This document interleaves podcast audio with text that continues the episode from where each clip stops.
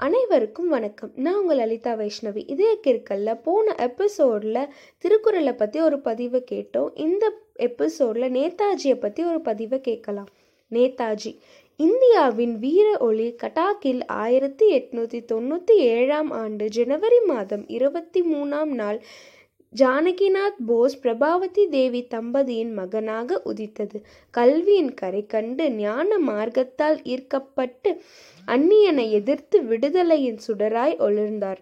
தொண்டர் படையின் தலைவராக ஒத்துழையாமை இயக்கத்தின் ஊக்கமாக வரிகொடா இயக்கத்தின் விழியாக சத்திய சீலராக அகில இந்திய ஃபார்வர்ட் பிளாக் கட்சி தலைவராக எழுச்சிமிக்க எழுத்தாளராக இந்திய படையின் விடிவெள்ளியாக உயர்ந்தார்.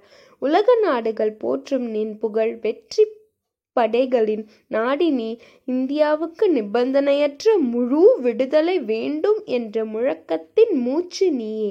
பெண் உரிமை காத்த உன்னையை இன்றும் மண்ணின் மகளிர் போற்றுகின்றனர்.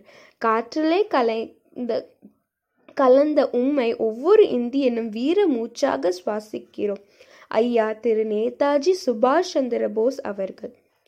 இந்த எபிசோடில் நேதாஜியை பற்றி ஒரு பதிவை கேட்டோம். அடுத்த எபிசோடில் மீண்டும் சந்திப்போம். நான் உங்கள் லலிதா வைஷ்ணவி. இதே கிருக்கலில் நன்றி. வணக்கம்.